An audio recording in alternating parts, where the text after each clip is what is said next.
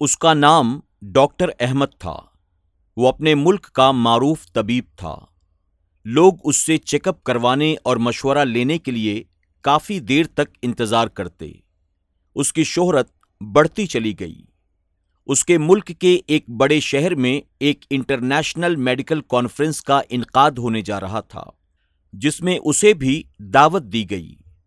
Doctor Ahmad کی خدمات کے پیش نظر فیصلہ ہوا کہ وہ اس کانفرنس میں مقالہ پڑھے گا اور اسے اعزازی شیلڈ اور سرٹیفکیٹ بھی دیا جائے گا۔ ڈاکٹر احمد اپنے گھر سے ایئرپورٹ کی طرف روانہ ہوا۔ آج وہ بہت خوش اور پرسکون تھا۔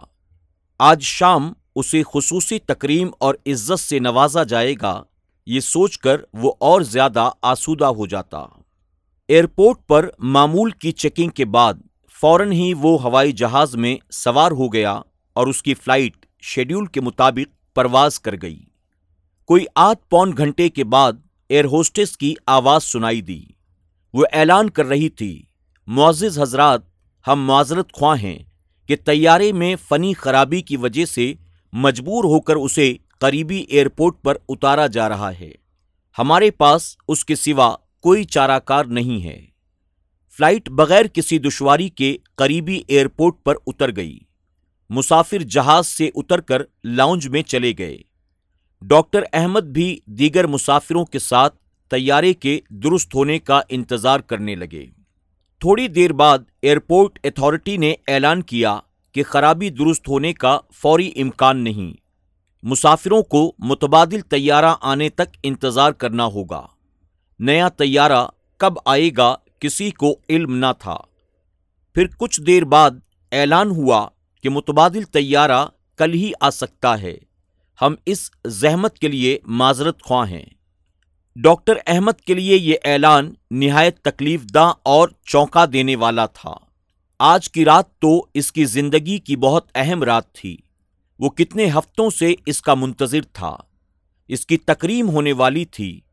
وہ کرسی سے اٹھا اور ایئرپورٹ کے اعلی افسر کے پاس جا پہنچا۔ اپنا تعارف کروایا اور کہا میں انٹرنیشنل معیار کا ڈاکٹر ہوں۔ میرا ایک ایک منٹ قیمتی ہے۔ مجھے آج رات فلاں شہر میں مقالہ پڑھنا ہے۔ پوری دنیا سے مندوبین اس سیمینار میں شرکت کے لیے آئے ہوئے ہیں۔ اور آپ لوگ ہمیں مزدہ سنا رہے ہیں کہ متبادل طیارہ سولہ گھنٹے بعد آئے گا۔ متعلقہ افسر نے جواب دیا، محترم ڈاکٹر صاحب، ہم آپ کی عزت اور قدر کرتے ہیں۔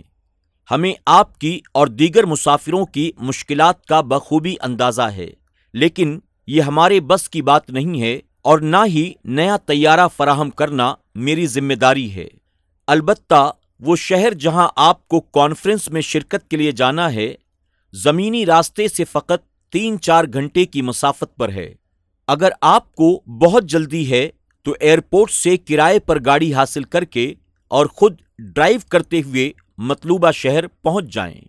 ڈاکٹر احمد لمبی ڈرائیونگ پسند نہ کرتا تھا، مگر مجبوری تھی اس کے پاس کوئی متبادل صورت بھی تو نہیں تھی۔ اس نے آفیسر کے مشورے کو پسند کیا اور کار کرائے پر لے کر متعلقہ شہر کی جانب روانہ ہو گیا۔ اس نے کچھ ہی فاصلہ طے کیا تھا کہ اچانک موسم خراب ہونا شروع ہو گیا۔ آنن فانن سیاہ گھنے بادلوں نے آسمان ڈھانپ لیا۔ تیز آندھی اس پر مستضاد تھی۔ دیکھتے ہی دیکھتے زوردار بارش شروع ہو گئی۔ اندھیرا چھا گیا اور آہستہ آہستہ وہ راہ سے بھٹکنے لگا۔ اس کی گاڑی کا رخ کسی غلط سمت مڑ گیا۔ موسم کی خرابی کے باعث سے اسے اندازہ ہی نہ ہو سکا کہ وہ کدھر جا رہا ہے۔ دو گھنٹے کی مسلسل ڈرائیونگ کے بعد اسے یقین ہو گیا کہ وہ راستے سے بھٹک چکا ہے۔ بھوک اور تھکاوٹ کا احساس بھی اسے ستانے لگا۔ اس کے پاس کھانے پینے کی کوئی خاص چیز بھی نہیں تھی۔ کسی محفوظ ٹھکانے کی تلاش اس کے دل و دماغ پر سوار تھی جہاں کھانے پینے کی کوئی چیز مل سکے۔ وقت تیزی سے گزرتا چلا گیا اور رات کا اندھیرا پھیلنا شروع ہو گیا۔ وہ ایک چھوٹے سے گاؤں کے پاس سے گزرا اور غیر شعوری طور پر اپنی گاڑی ایک معمولی سے گھر کے سامنے روک دی۔ اس کا ہاتھ گھر کے دروازے پر تھا، وہ اسے کھٹکھٹا رہا تھا۔ اندر سے ایک بوڑھی عورت کی نحیف و ناتواں آواز اس کے کانوں میں پڑی، جو کہہ رہی تھی، بیٹا، جو بھی ہو، اندر آ جاؤ، دروازہ کھلا ہے۔ ڈاکٹر احمد گھر میں داخل ہوا تو دیکھا ایک بوڑھی عورت متحرک کرسی پر بیٹھی ہے۔ ڈاکٹر نے کہا اماں جی میرے موبائل کی بیٹری ختم ہو چکی ہے۔ کیا میں آپ کا موبائل استعمال کر سکتا ہوں؟ بوڑھی عورت مسکرا کر کہنے لگی، بیٹے، کون سے فون کی بات کر رہے ہو؟ شاید تمہیں معلوم نہیں کہ تم کہاں ہو۔ ہمارے یہاں بجلی ہے، نہ ٹیلی فون۔ یہ تو ایک چھوٹا سا گاؤں ہے۔ جہاں شہری سہولتوں کا کوئی تصور نہیں ہے۔ میرے بیٹے، اس سامنے میز پر چائے اور کھانا رکھا ہے۔ لگتا ہے کہ تم بھوکے اور پیاسے ہو۔ راستہ بھٹک گئے ہو۔ تم پہلے کھانا کھا لو، پھر بات کرتے ہیں۔ تمہارا سفر بھی خاصا طویل ہے۔ ڈاکٹر احمد نے اس بوڑھی خاتون کا شکریہ ادا کیا اور کھانے پر ٹوٹ پڑا۔ سفر کی تھکاوٹ کے ساتھ اسے شدید بھوک بھی ستا رہی تھی۔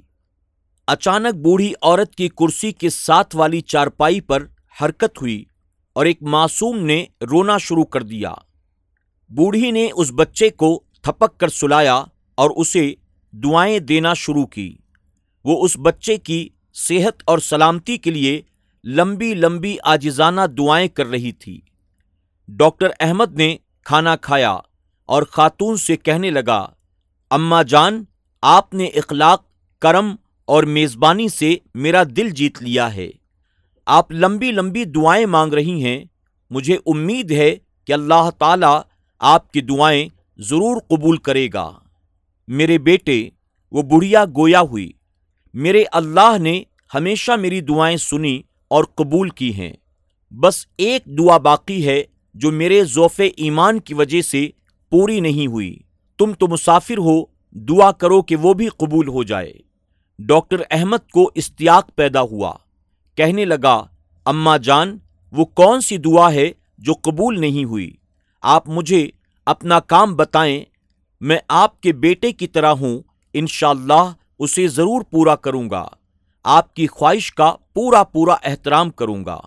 وہ خاتون کہنے لگی، میرے عزیز بیٹے، وہ دعا اور خواہش میرے اپنے لیے نہیں، بلکہ اس یتیم بچے کے لیے ہے جو میرا پوتا ہے۔